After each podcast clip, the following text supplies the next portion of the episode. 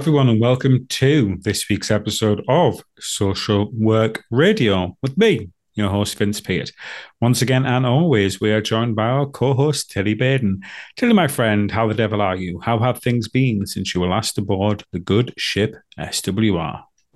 Hello, everyone. Um, yeah, things have been good, thank you. I went to see Miriam Margolyes last week. Um, so Professor Sprout, for those Harry Potter fans, uh, she did a tour um, where she was promoting her book. So I went to see her live. She was hilarious. She said the c word in the first couple of minutes, and I'm not talking about Christmas. Um, yeah, she was outrageous, but hilarious and she's just so incredible for 82 years old. She is that what age she is? That, yeah, yeah. Wow, I had no idea. Wow, I know she is incredible. The energy she's got. I, exactly. I hope I'm that feisty when I'm 82. Mm. I think, yeah, she's just she's got a brilliant attitude towards life. Um, and yeah, she's she's just amazing. So that was a really good night. Um, what else have I been up to? Oh, I've got two new tattoos. Um, I was just going to get one, wow. but then I get obsessed with things and I went in, got one done, and then I was like, oh, whilst I'm here, can I just get another one? So I did. Um, so yeah, I've got this new dragon on my forearm, and then this stack of books with pages that then get turned into birds that go from my shoulder up from my neck behind my ear. So they're healing. All nicely. in one sitting. No, no, no. Separated by day apart. Uh, I was going to say these these don't sound like oh while you're there could you just uh, draw us a little cat? Yeah, no, I, I did book for the next day. Yeah, I the painted I lady. do things by half. Yeah, exactly. I, just adding to my collection. It's number twelve. Have you got a theme? Now. Would you say your tattoos have a theme? Are they linked? Not really. They're just things I like. No, I like I, I like things, but can you not just look at a picture of your phone and maybe carry around like some Polaroids and just look at them? No, I, I, I love tattoos. I've I've loved them since I was a young teen, and as soon as I turned old enough, as soon as I turned eighteen, I got my first tattoo, and that was it. I've never looked back. Um, I think it's more yeah. counter counter cultural to not have a tattoo these days. Everyone, every, every yeah. person I know under thirty, even my mother's got a tattoo. Yeah, it, under 30. True. Surprisingly, my mother isn't younger than me. That'd be. I, I mean, I'd be problem. quite concerned if she was. That that would be odd. Be impossible. But, um, mm, well, yeah. no, actually, actually, I lie. There is one no. way that could be correct. So that could be a riddle. My mother is 30, I am 40. Tell me the tale that ended up naughty. And it could be a naughty tale of murder. My mum died at 30. And that's why she's younger than me.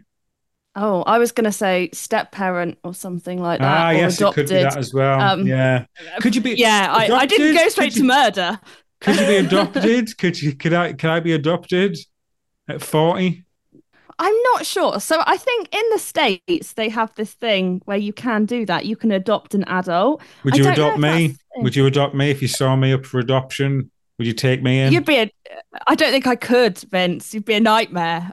be unruly. I'd be unruly, I could, wouldn't I? I couldn't cope. I couldn't cope. So I think it'd be long term yeah. care for me. I like get these tattoos on your uh, Twitter. Usually, when we discuss a new tattoo, we can signpost listeners over to your Twitter feed to take a look, and they're public. Are you putting these out there for to see, or are they uh, for your eyes only?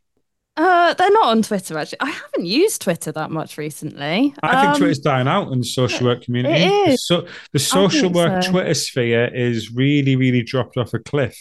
It used to be really good. I used to love social work Twitter, but I think a lot of moderate people, a lot of easygoing people have been turned off Twitter because of a few loud and polarizing voices who are quite combative. And because the social work Twitter community is relatively small, um, a lot of people, rightly so, just can't be chewed with the hassle because it's there used to be so many decent people on there, like saying lots of different things, like lots of resources.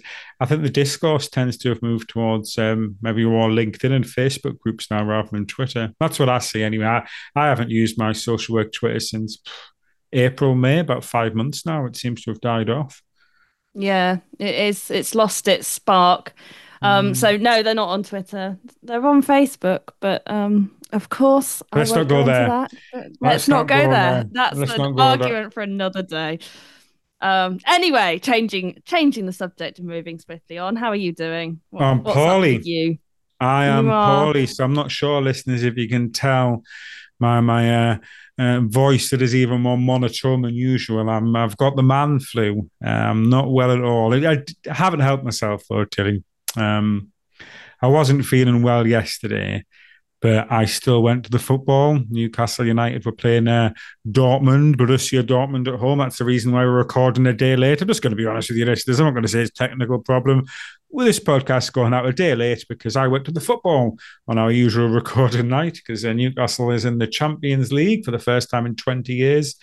And I went and it rained all night and I got soaking wet and I came back and like literally the last thing you want to be doing when you are poorly is getting wet through. So um yeah, so most of the day in bed, but I've dragged myself out for the sake of entertaining the social work world. So uh, apologies, listeners, for uh, if I am a little bit uh, more sedate than usual, but uh, I'm sure you can forgive me because uh, you know we're making the best of this uh, poorly situation. I'm stocked up Oh, no, I don't. I don't like medicine. I don't take medicines. I've had my usual vitamin tablets. I've had uh, plenty of orange juice. I've had ice cream. I've had soup.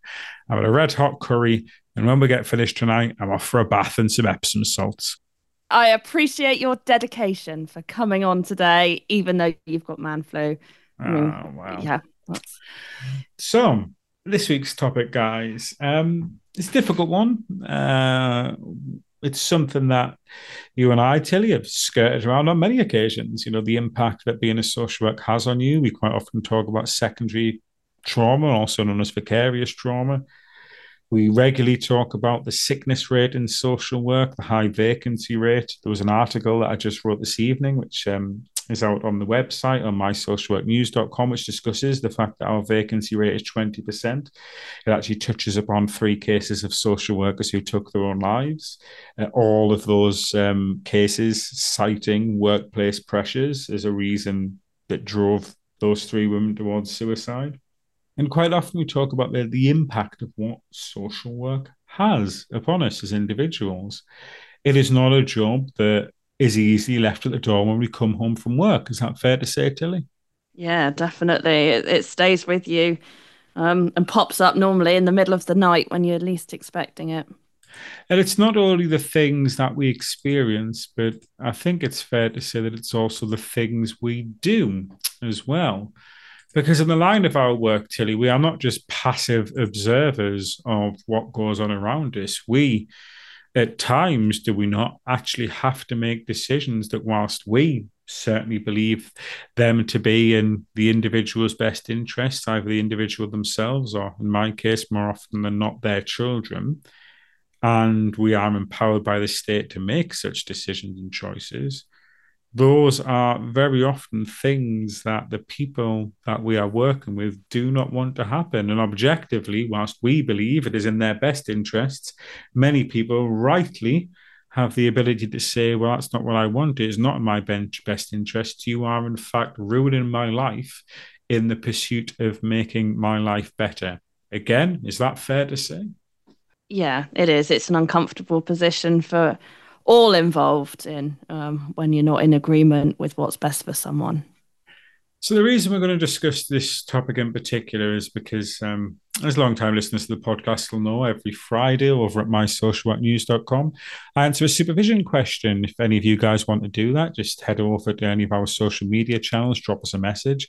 They're all anonymous. Um, I change people's names. I change details. If there's any revealing details, you can do that yourself, or you can just leave it up to me. But all our supervision columns are, are, anonymous, and what I do is I simply provide answers and advice and guidance to your uh, dilemmas.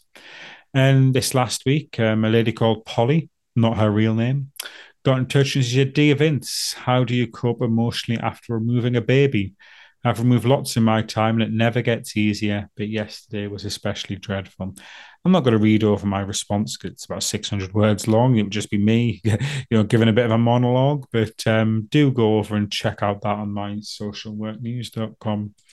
And it reminded me of another article by um, a good friend of ours, Millie Glass. Um, Millie wrote an article back in March last year, so a year and a half ago, and it was removing a child always breaks my heart, no matter how many times I have to do it. And this article was incredibly popular. It's had close to 100,000 reads in total.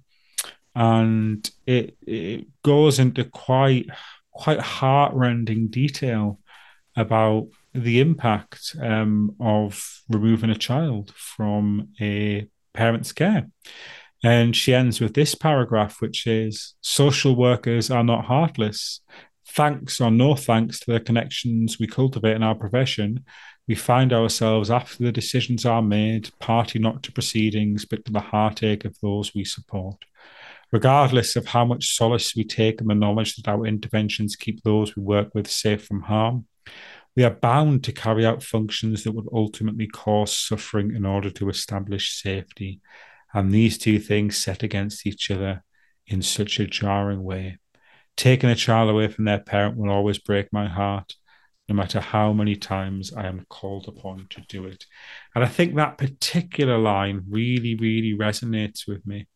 And it's we are bound to carry out functions that will ultimately cause suffering in order to establish safety. And I was like, wow, how true is that, Tilly? We are bound to carry out actions that will cause suffering in order to look for safety. Because that's what we do, don't we? We balance out the risk of short term suffering. Uh, because I always say to my clients in the social work, look, we have a balance here between what will make people happy and what will make people safe. Obviously, the ideal situation is making people happy and safe. That's the goal. But sometimes, if we're faced with competing demands, we have to go with the the cause of safety. So, um, what's your take on both of those pieces, Tilly, and the uh, the sort of messages they evoke for you? I mean, Millie's column was one of my favorite, all time favorite columns, certainly that she's done, and actually, and in out of many of the columns that we've published, it's it's a beautiful piece, um, and it resonates with us all. Um, thinking back to my child protection days, I've had to remove many children, um, sometimes slightly older children that were came willingly, I suppose, for want mm. of a mm. better word. Uh, I remember one child that was begging to be taken away because he was so frightened, um, and that will always stick with me. Um, but equally, I remember having to, to take away children that really didn't want to go or parents yeah. that really really didn't want them to go either. And it, you are seeing the rawest of human emotions. Um, it's the worst day of people's lives that and you in some ways are the catalyst for that. You've not caused it because it's it's you're doing it for a reason. You're doing it to protect that child but you are the catalyst that starts off these proceedings. Um, and although it's never a, a, solitary decision that you make, you're either doing it with, with police and, and they're using their powers, or you're doing it through the court systems.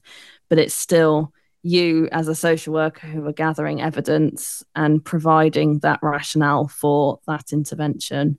And then in adult services, it's it's similar. It it, mm. it really is very similar. Um, whether you're detaining someone, um, whether you're you're taking someone out of their home and putting them into a care home or a place of safety, or whether you're going in to keep someone in hospital or a care home against their will, you're taking away someone's choice, and that should always sit uncomfortably with you. Um, it should never be an easy thing to do. It is uh, the ultimate in in state power taking away someone's choices and liberties and freedoms. And i think it's important that we remember that it, it, it should be uncomfortable. And and as you mentioned in your article if it's ever comfortable and, and easy then perhaps that's time to call it a day because it yeah. really shouldn't be. We're, we're interfering in in someone's fundamental human rights for the right reasons but equally it's a it's an oppressive act to take someone and put them somewhere where they might not want to be. I remember the first time I was ever involved with removing children from the parents' care. It was close to 12 years ago now. It was when I was a student on uh, on placement. I was sent out to shadow a social worker. Um, she didn't drive, but I did. So by shadow, Tilly, I essentially used to be a taxi driver. And it was good. It was good because nice.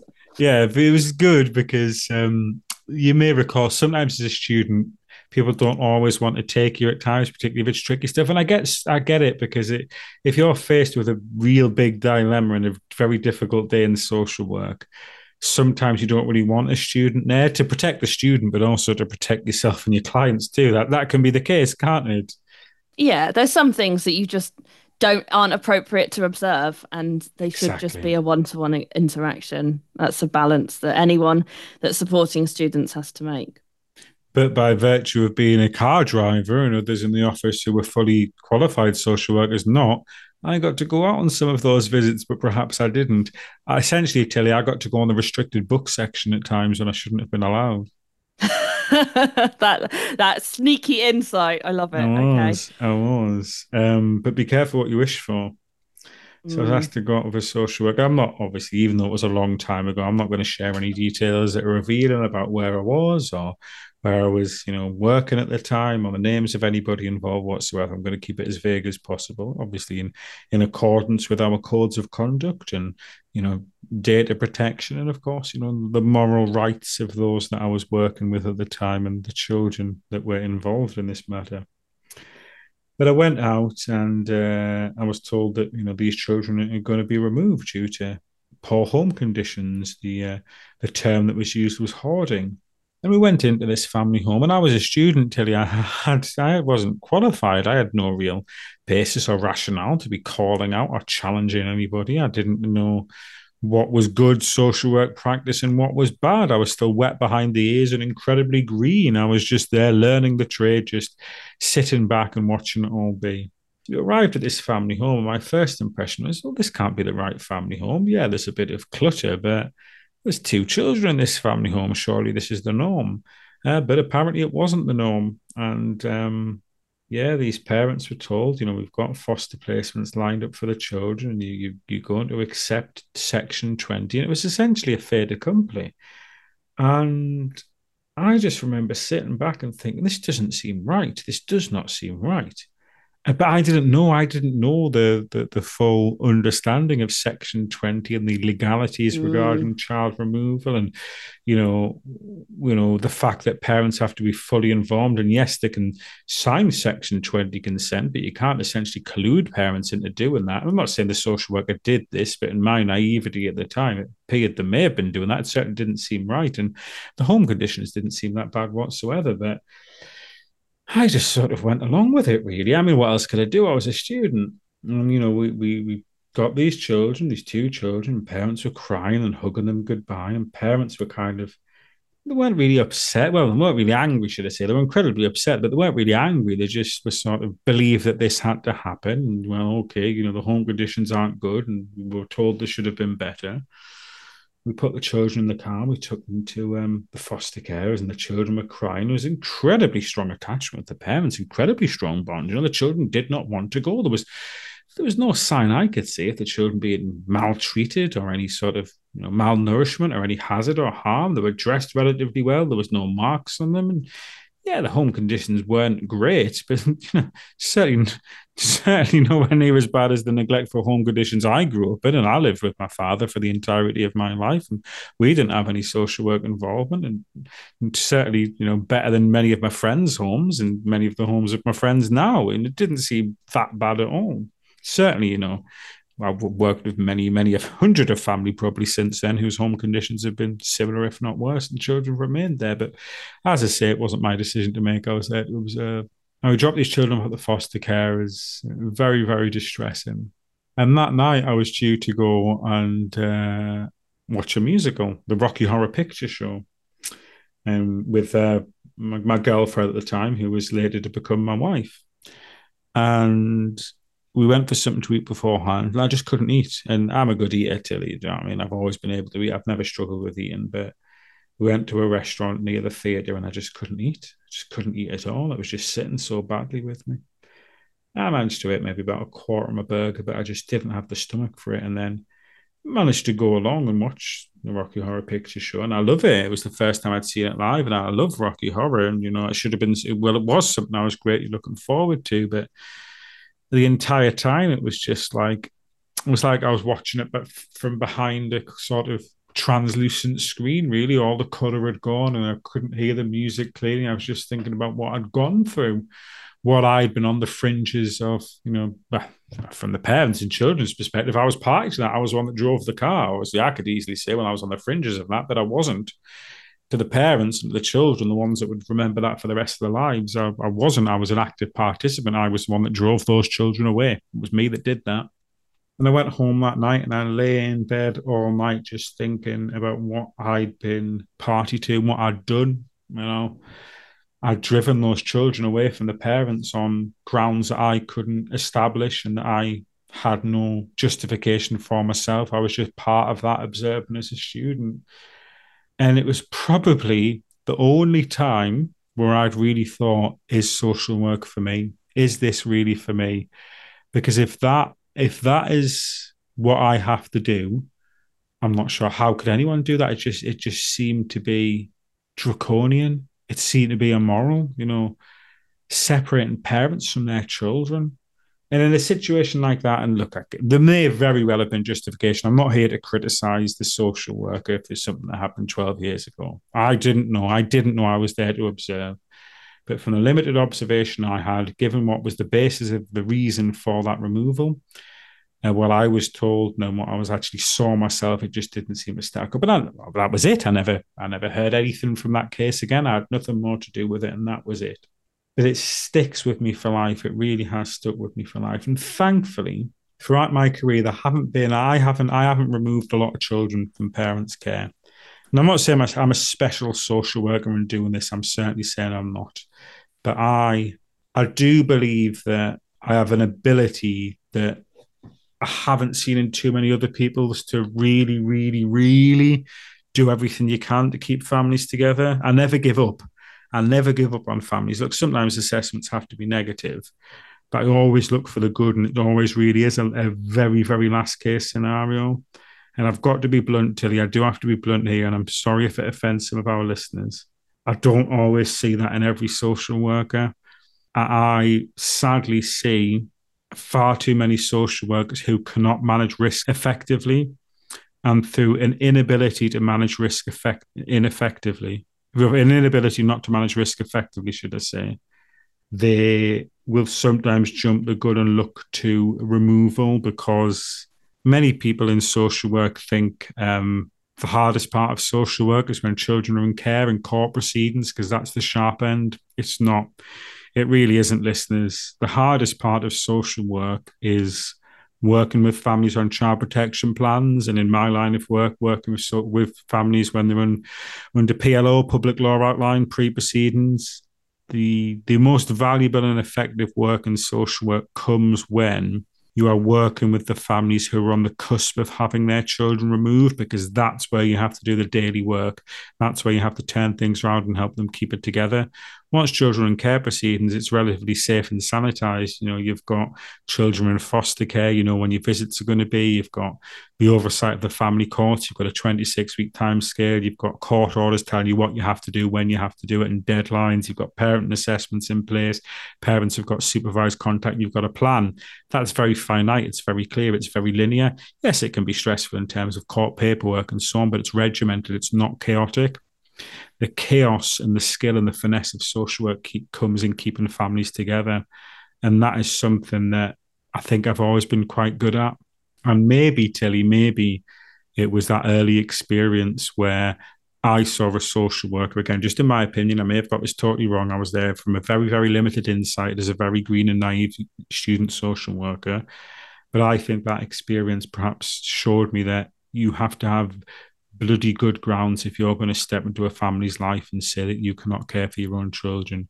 You have to have better grounds than having a gut feeling or having an inkling or being worried or thinking it might be easier to manage. You better have a very, very good objective evidence base for that. Otherwise, how do you sleep with yourself? How do you live with yourself after you've done something like that?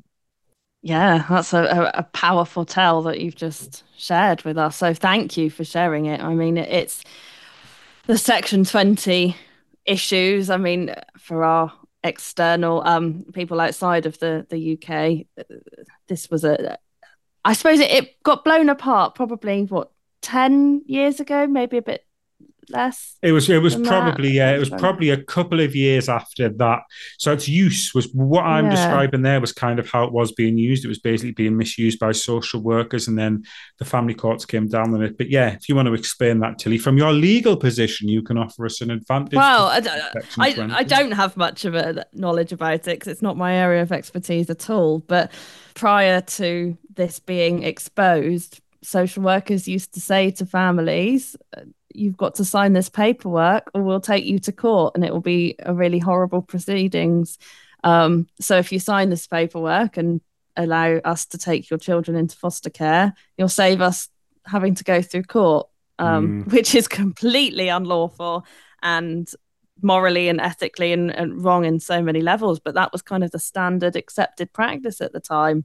And then when it got exposed and and people had to change and you do have to go through the rigorous court process because it's such a big infringement on someone's rights. You need to have that oversight from an independent judicial system. Um, I know the courts aren't perfect, but they are the best place to look at objective evidence that where both parties can be represented legally and have all of the right advice and and the evidence is gathered objectively and you're not working off of things like gut feelings or or hunches that something's amiss it's actually got to be proven and, and evidenced in a in a rational way. So i'm glad that's hopefully no longer the case. I mean you might be able to tell me differently. You're you're still in it but i'm hoping that that section 20s are used a lot more appropriately now yeah, it certainly is. It certainly is. You know, um, it's been explained a lot better. I mean, it was. It was. You know, probably naivety. Um, you know, the way it was being used. I'm certainly.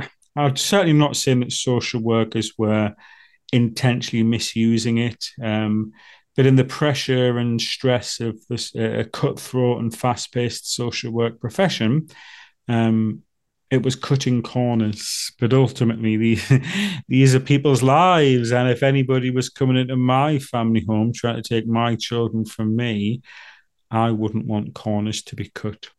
Let's talk about the things we both have to do, Tilly. Obviously, in your line of work, depriving people of the liberty, um, you know, looking at decisions regarding capacity and so on. In my line of work, similar tales to what I've just shared there. Were you prepared for these things before you had to do them? Did university education or your placement experience prepared you for the things you would have to do as a social worker? Placement did, but university didn't. Um, so I was really lucky in my third year placement to be in a forensic mental health team. Mm. Um, so I was working with adults with significant mental health needs who were detained in secure hospitals that also had committed serious violent and sexual offences. Um, and that gave me a real insight into I suppose depri- uh, deprivation of liberty and yeah. the use of the Mental Health Act to control others and those around them. Some of these people had been convicted and, and had been sentenced. Some of them had been in prison and then moved into hospital when they became unwell, but other people hadn't actually been convicted as such because they, they couldn't um, due to their mental health problems or the, or the lack of capacity in that respect. But seeing some of the practices that went on in placement, I can just I remember one incident with a, a, man that was in such acute psychosis he thought that um that the aliens were eating out his, his insides and he oh was in such God. acute distress. Oh my um, God! It's and then, just to hear. Uh, yeah, he he was in such acute distress, and then watching him be restrained by six nurses uh, just to try and and then rapid tranquilization um, to try and calm him down. Um, those sorts of things, witnessing those as a student, that did prepare me in some respects. It gave me a, a, a good insight into some of those decisions that I would be involved in making around liberty and rights and, and freedoms. But I always start so so I do a lot of training with social workers and with our allied professionals as well around deprivation of liberty. And one of the things that I often start with when I do this training is just getting uh, the attendees to imagine that they're for some reason they, they've had an accident and they end up in hospital and then they before they know it they end up in a care home against their wishes and they never get to see their own home again. They never get to see their their belongings or they don't get any choice about where they are. They're locked up. They feel like a prisoner. Um, they haven't but they haven't committed a crime. And i always try and encourage people to just put themselves into that position because they're for the grace of God is, is any of us. Um, mm. Any of us could could have an accident, suffer a brain injury or stroke or, or anything like that, and suddenly could find ourselves in a care setting where we might not want to be. And I think it's very easy to sit back, certainly when we're looking at things like hospital discharges for people, and say, well, care home or, or placement is the only option for someone. And just imagining how you would feel if you never got to go back and see your home again, never got to go back and collect your possessions, never had that ounce of freedom again, and the rest of your life is dictated to you by those around you.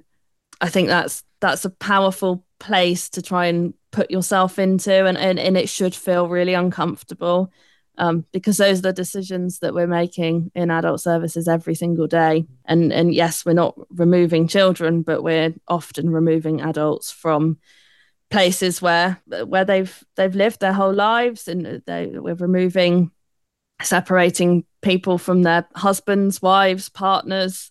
Um, sometimes against their wishes, separating them. We can restrict contact. We can restrict people from having sex with one another. We can restrict them from speaking to their loved ones. All of these incredibly intrusive things are within our powers, uh, obviously within the law and, and, under certain grounds and when it's deemed necessary and proportionate. But but we do have those powers as social work, and it, it's scary. And and no, university never prepared me for that.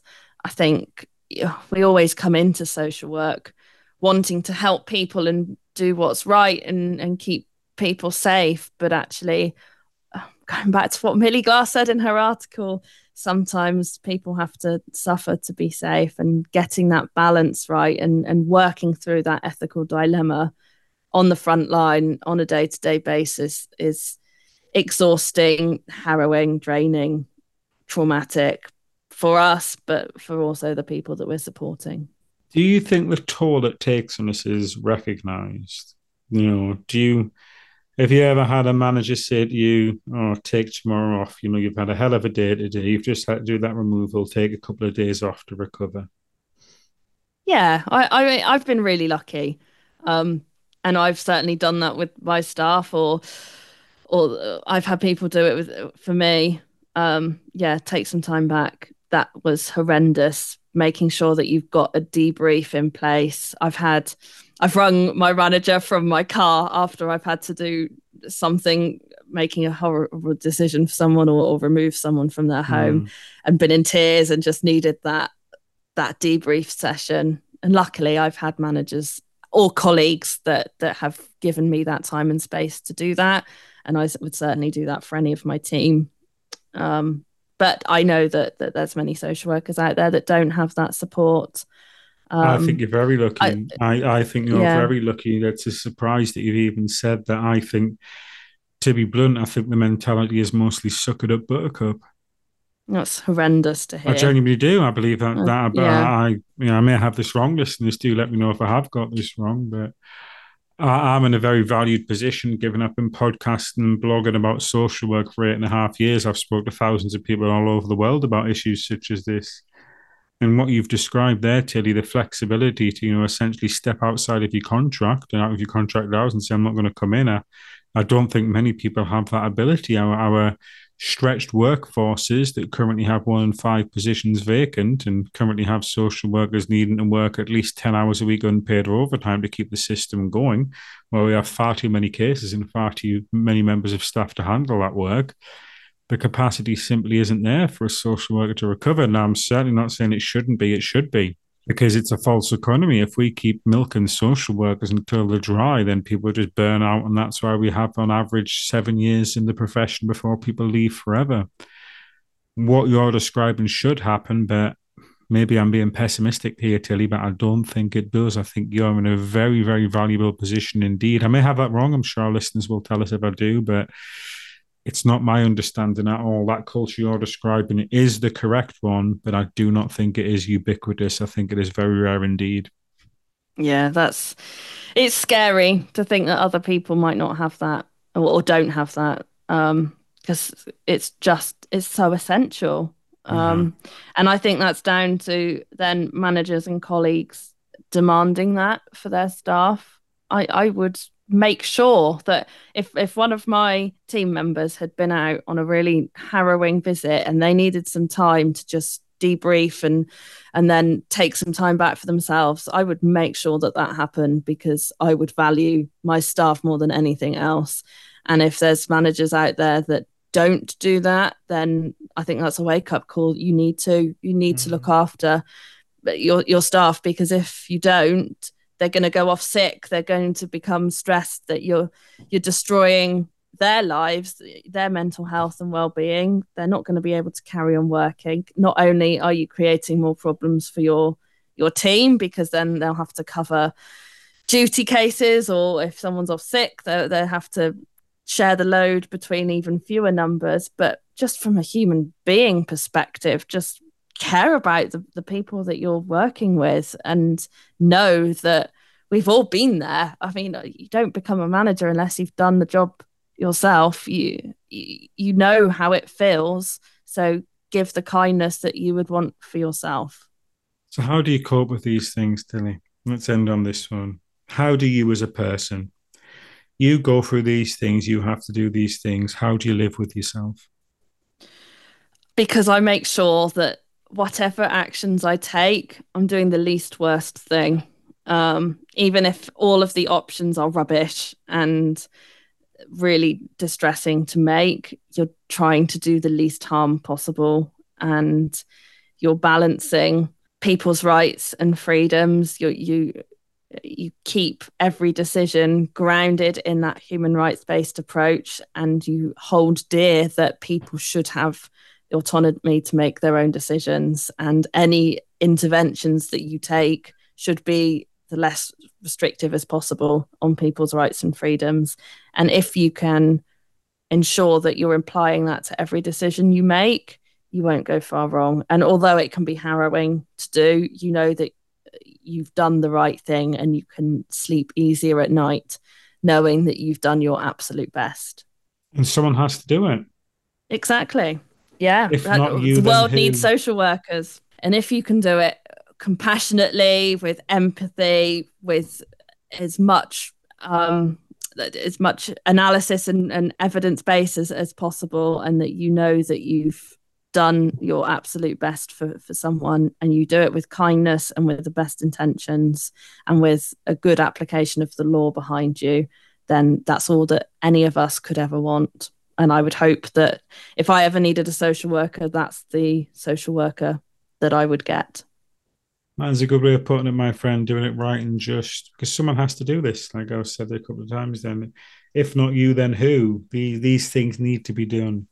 Sometimes, as awful and harrowing as distressing as it may be, children cannot live with their parents. We know that parents and carers do heinous things to children simply go onto the pages of mysocialworknews.com, check out the website, check out the articles that we have to write on almost a, a weekly basis. Parents killing children, parents killing babies, children being significantly harmed and abused by those that should have loved them most. In your line of work, adults needing to be deprived of their liberty because they're such a significant risk to themselves and others and to general members of the public that there is no better option times when people simply cannot be cared for in their own home, where their family members and friends have gone above and beyond, but community care is no longer a viable option, no matter how much that person wants to stay and be looked after at home, it simply cannot be done. In these situations, we do have to make decisions on behalf of others. And we do have to make decisions that people will not agree with. For all that we believe that we all want to come into social work to help people to make the world a better place, the fact is, quite often we'll be offering people help when they don't want our help. They want a different form of help to the narrow remit of the help that we can afford them by the statutory powers and resources available to us in social work, which are often quite limited. But help we must, we must do the best of the situation we're in, and we must make the best of the resources and time and abilities and experience and knowledge that we have. And we have to do that, do we not, Tilly? Because if we don't do it, then who will? And if we don't have people like us and like our listeners who will do this job properly, then we leave the door open for somebody having to do that. And those somebodies that have to do that, not doing it with the same skill, compassion, congruence, and empathy as we do. Well said. I couldn't say it better myself. Well, listeners, thank you very much for uh, seeing us through on this show. And thank you for pulling me through, Tilly. It is much appreciated. You've seen me through this recording when I have been under the weather. So thank you ever so much. I greatly appreciate your, uh, your effort, my friend. No worries. Go and have a, a nice hot bath in Epsom salts and an early night, and you'll be better soon. Oh, fingers crossed, fingers crossed. Well, listeners, as always, thank you ever so much for tuning in. Once again, my apologies if I've been a little under the weather today, but uh, I've got the man flu. Hopefully, I'll be back right as rain next week. Until then, it would be really good if you could leave us a review. Head over to iTunes or Spotify, anywhere else you get our podcast from, and do leave us a review. We will read that out on next week's show. Once again, if you want to check out the articles we've discussed today, you can head over to mysocialworknews.com and look at them. Until we're back next week, it's goodbye from me. And it's goodbye from me.